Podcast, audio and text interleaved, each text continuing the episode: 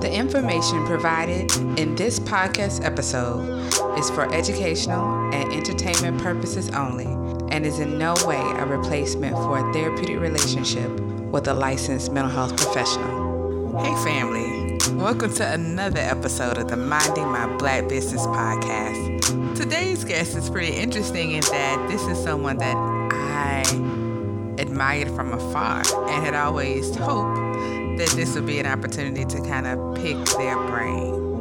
So let me tell you a little bit about him. So he is an award-winning entrepreneur, a motivational business speaker, and media guru. Um, his name is Mr. Cornell McBride Jr. He is the president of McBride Research Laboratories. At McBride Research Laboratories, he's led the innovation of many products within the company's primary lines. Some of you might have heard of them, like Design Essentials. He has been renowned for being a global leader in manufacturing hair care products for not only both salon professionals, but for multicultural consumers for over 30 years. In my own work with my hairstylist, Design Essentials has been something that he's been using for years. So, to be able to talk to the founder of those products it's quite exciting. So, we talk a little bit about his journey, ways in which he's been able to maintain, remain steady, and come out on top. And so, I hope you all enjoy this as much as I did. Take a listen. Welcome to Minding My Black Business.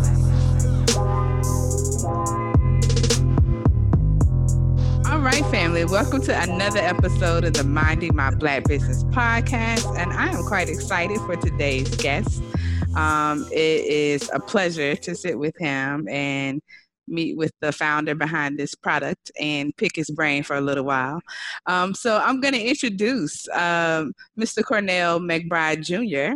Um, to the show. So, Cornell, welcome to the show. Well, thank you. I greatly appreciate it. You know, the whole podcast scene is fairly new to me. I've done a handful, as a handful meaning a few fingers. Okay. Okay. that's what a handful means. so, well, that's cool. I'm honored to be among that number. That's pretty cool.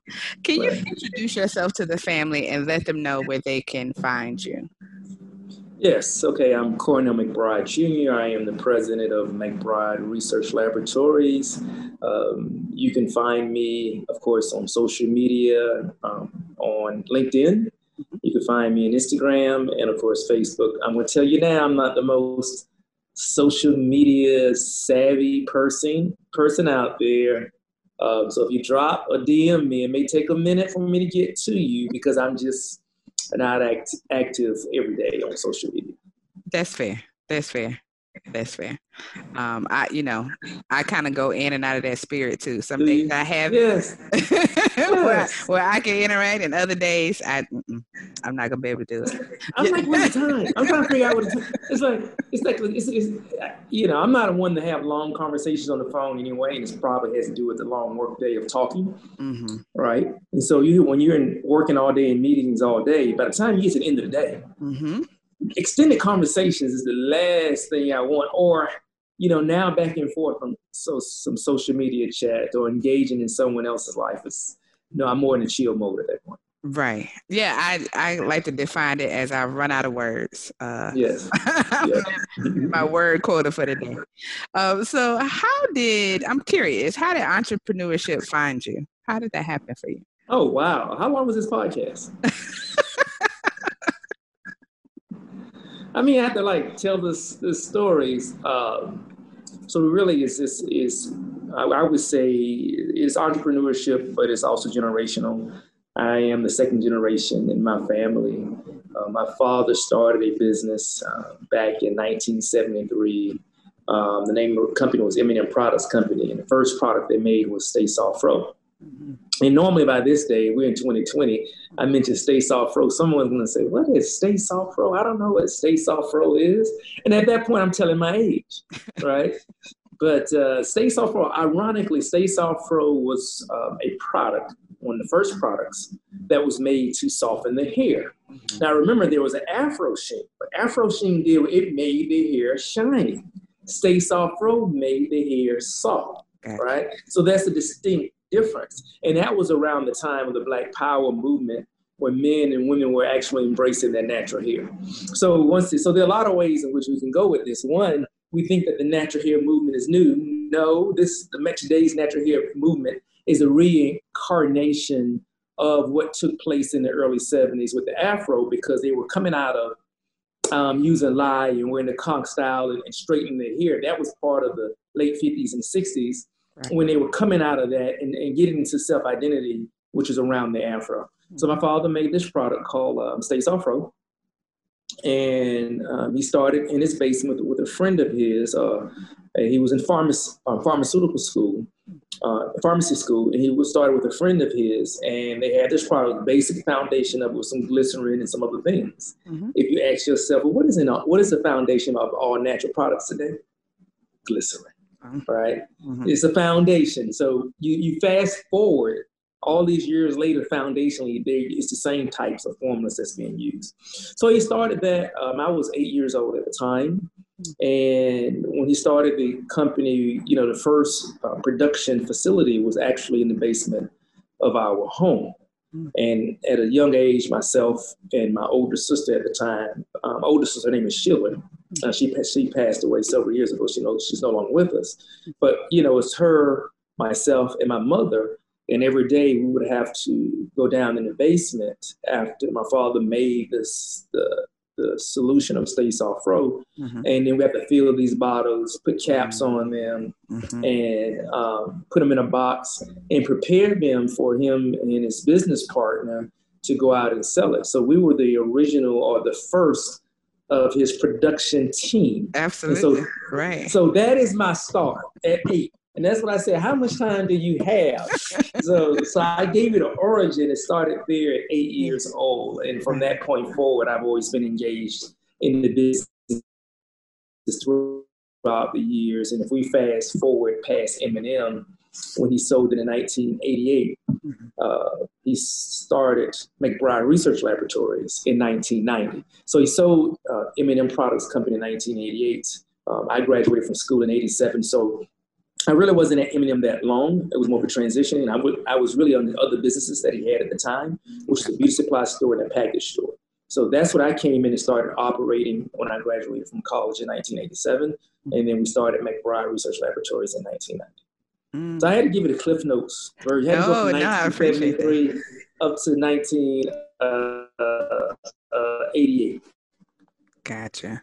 You know, you mentioned something mm-hmm. interesting um, that one of my previous guests, um, his name is Brett, and he owns like a, a local bookstore and good shop here. And he talked yes. about how um, in his entrepreneurship journey, his kids and his family were the ones like answering the phone and packaging packages. And so correct, correct, correct. it's like you have the entrepreneur, but truly it's the family uh, that winds up being the, the entrepreneur um, in all of it.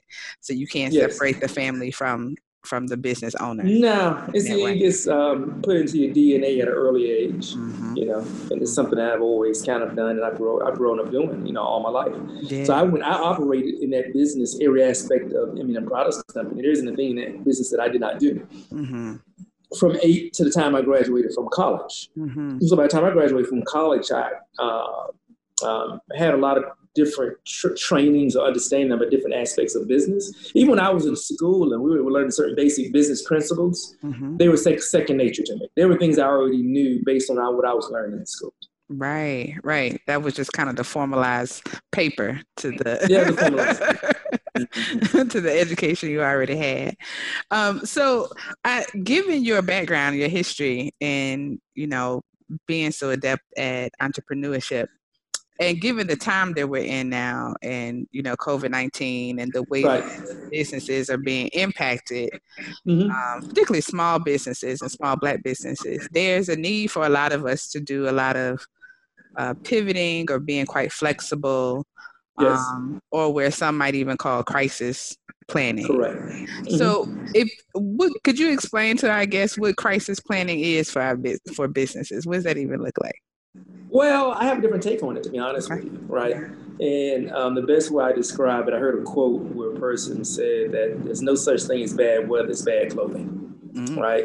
Mm-hmm. So if you look at business today um, and COVID nineteen um, and the impact on business. Even though it's, it's the pendulum is a greater impact, mm-hmm. you always playing for some impact because right. it's not the last COVID, right, right? right? And it's how you position your business to withstand a change mm-hmm. or change in sales. That's the real question, mm-hmm. not a, a, a, crisis or a, a COVID. It's like, how do I structure my business for a change? So, for example, if I if you do an analysis on your business, right, mm-hmm. and your break even is 20, um, that you operate your business or your your profitability um, at 20% below your sales. Mm-hmm. That means your sales have to drop 20% mm-hmm. for you to go negative. You mm-hmm. follow me? So every right. if you step into every single year with a certain level of projected profitability mm-hmm. and your your ability to operate, um, you discount those sales, mm-hmm. right? Mm-hmm. Then all of a sudden, when you get into that year, something happened. Then whatever that, that whatever that situation is has to be greater than your analysis, which means your sales will have to drop 25% to have an impact, right? right? But right. if you have, if every day, if every year you walk out and you plan according to a 20% drop in sales, mm-hmm. it would take an anomaly. And then even when you plan for that 20% drop in sales, and you say, okay, even if it dropped worse, the question is, well, how much cash flow or cash am I sitting on if this mm-hmm. scenario happens, right? So that goes back to liquidity, meaning, oh, I have this much cash. Mm-hmm. Now, if all of your scenarios um, worst case scenarios happen. Then we mm-hmm. have a different problem. yeah. you, you, know, because in most likely in the worst case scenario, the problem is not going to be isolated to you. Mm-hmm. The problem is going to be in the marketplace itself. Yeah. Right. Mm-hmm. So it's not going to be isolated to you. At that point, it's just going to be survival of the fittest and the and the survival of the strongest. Mm-hmm. Right. That's all it's going to be because there is always, depending on your marketplace, there's always going to be a need for a good or service. Period. Right. Now, it may be competitive, it may contract, but at the end of the day, there's still someone is going to be left standing. Right. I just want to be one of the ones left standing. That really, yeah. you know, absolutely, absolutely. Right. So I think that a lot of us are finding that as we take a good hard look at those those figures and numbers and make sense of those things, that the process of that kind of takes an emotional toll on the entrepreneur um, as they crisis plan, as they pivot, as they become flexible. Right. Um, what might be some emotional hurdles do you think um, people are experiencing right now as it relates to their business?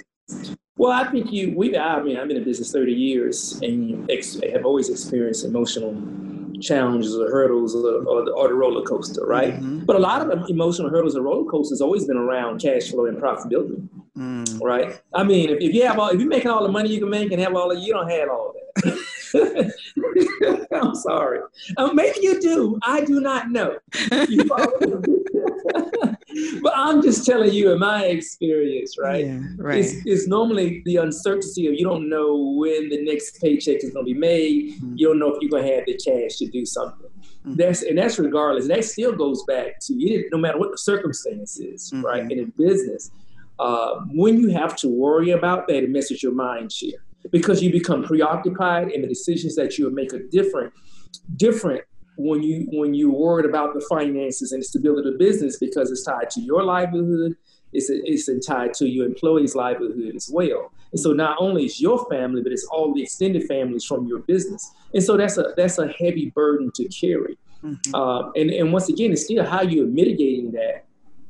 Is you mitigate it based on how you plan for worst case scenario, mm-hmm. right? It's how you plan for bad weather.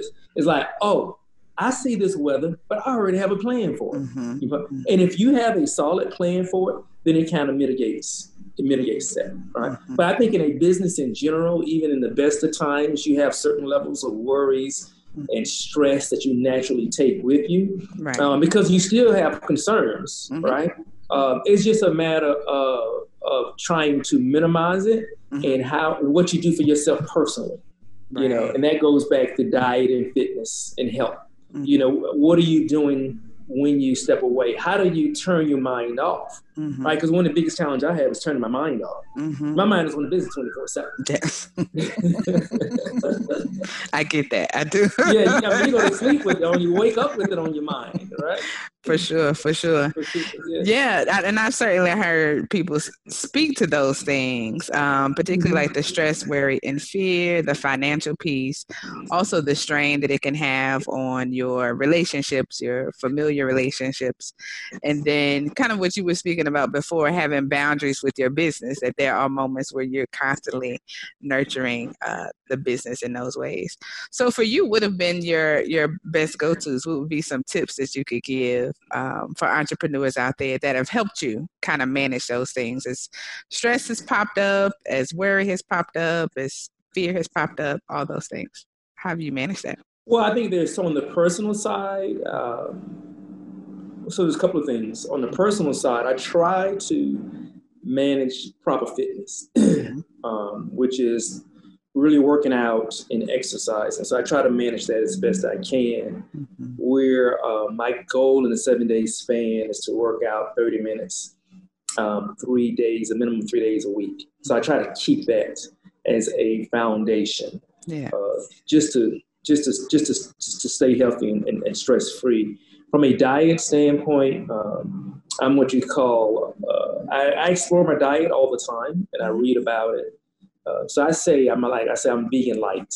I'm not okay. a vegan, which means every once in a while I'm gonna have some, your, your some meat. Over. Right? Okay. Yeah, yeah, yeah. so it's vegan light. Okay, okay. That's, that's, we're gonna coin that. Okay. But uh, from a diet standpoint, you, I'm mindful about what I eat, and then also I understand, you know, what has impacted my family from a hereditary, hereditary standpoint, meaning diabetes running in the family, high blood pressure running in the family.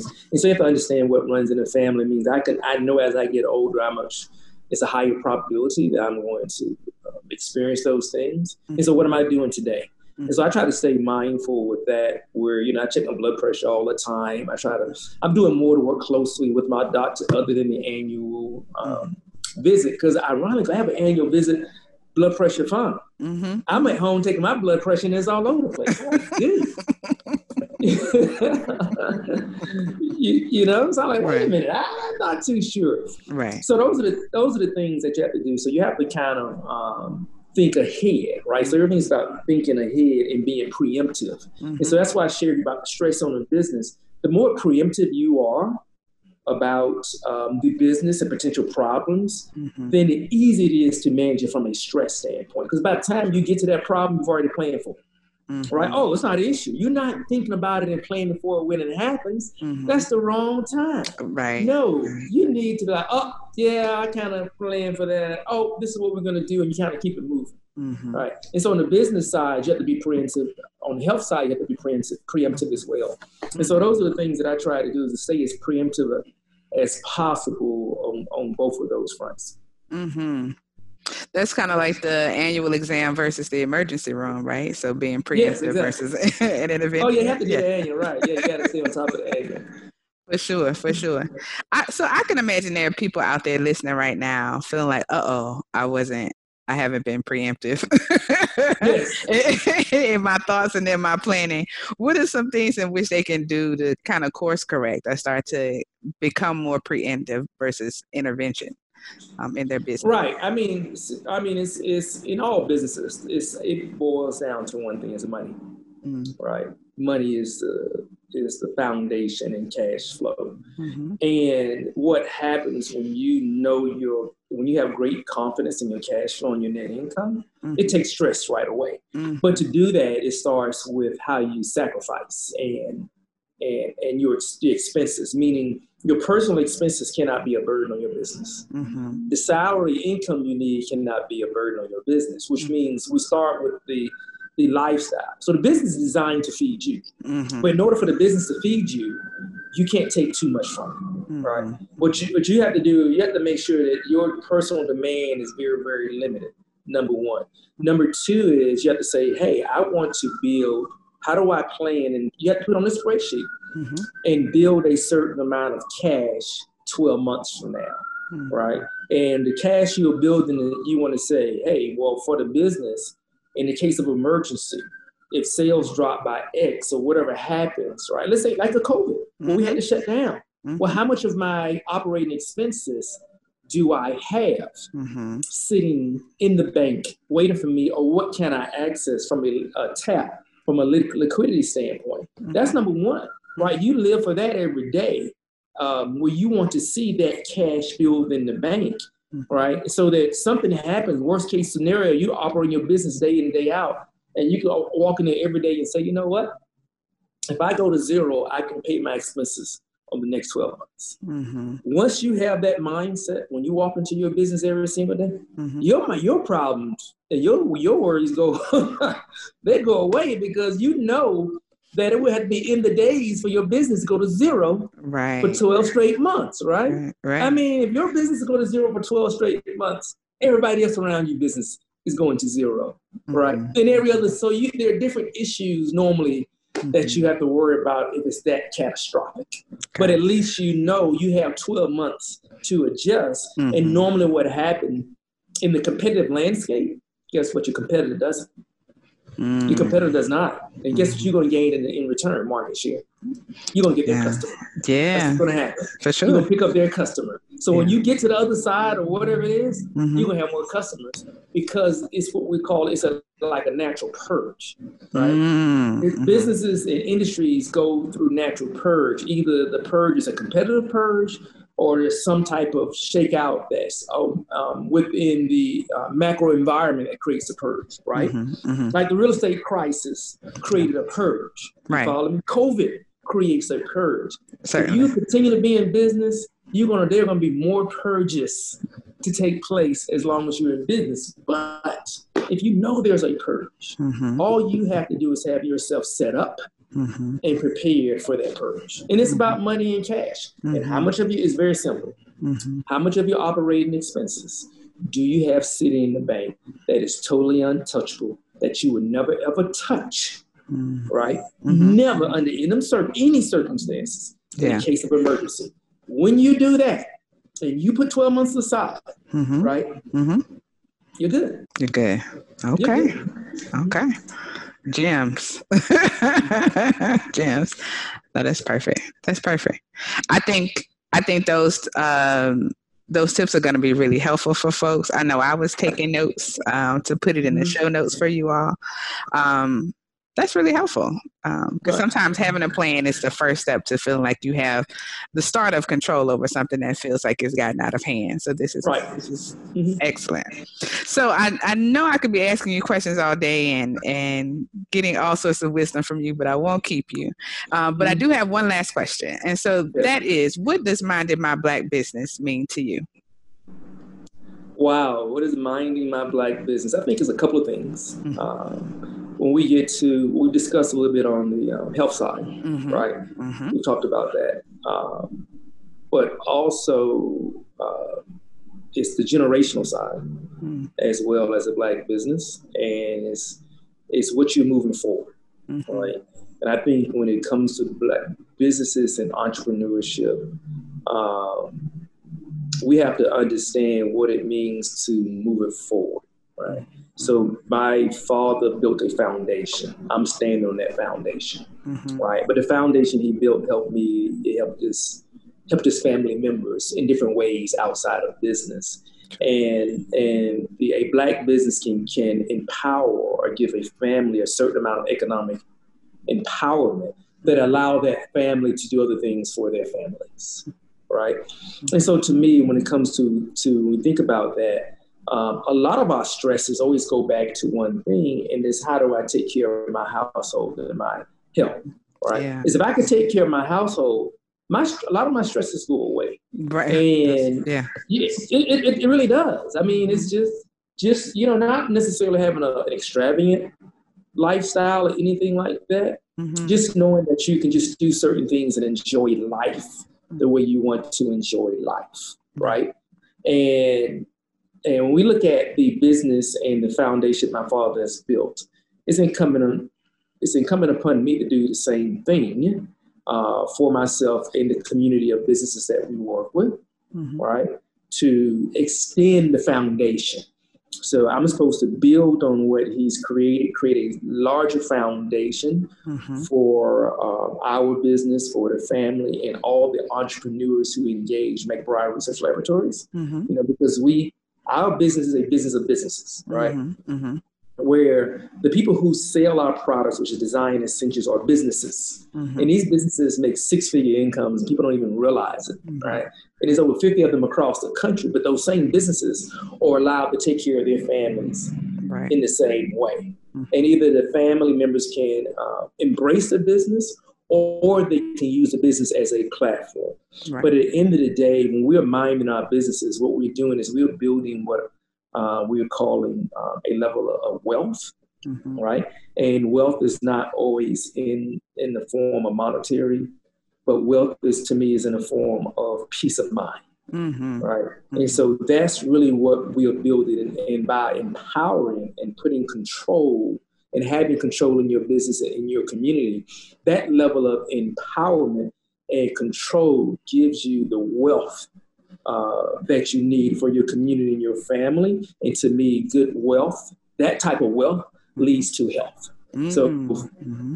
you know, so so for me, it's just about that level of empowerment um, that we have. And I think for any individual, when you know you have a level of empowerment of control of your destiny mm-hmm. and is allowing you to fulfill your dreams whatever they are for you and your family and your extended family and your community i think it's very powerful yeah. Right? Because not only are you doing it for your family, all of us have some sense of purpose that we live for. It's for our family, mm-hmm. right? My, your purpose for your family is for your kids. But then beyond that is for your extended family. And then beyond that is for your community. Right. right. So all the things that you are doing, or de- de- from a business standpoint, is designing is designed to help support or fulfill that for your family, for your extended family, and for your community. Mm-hmm.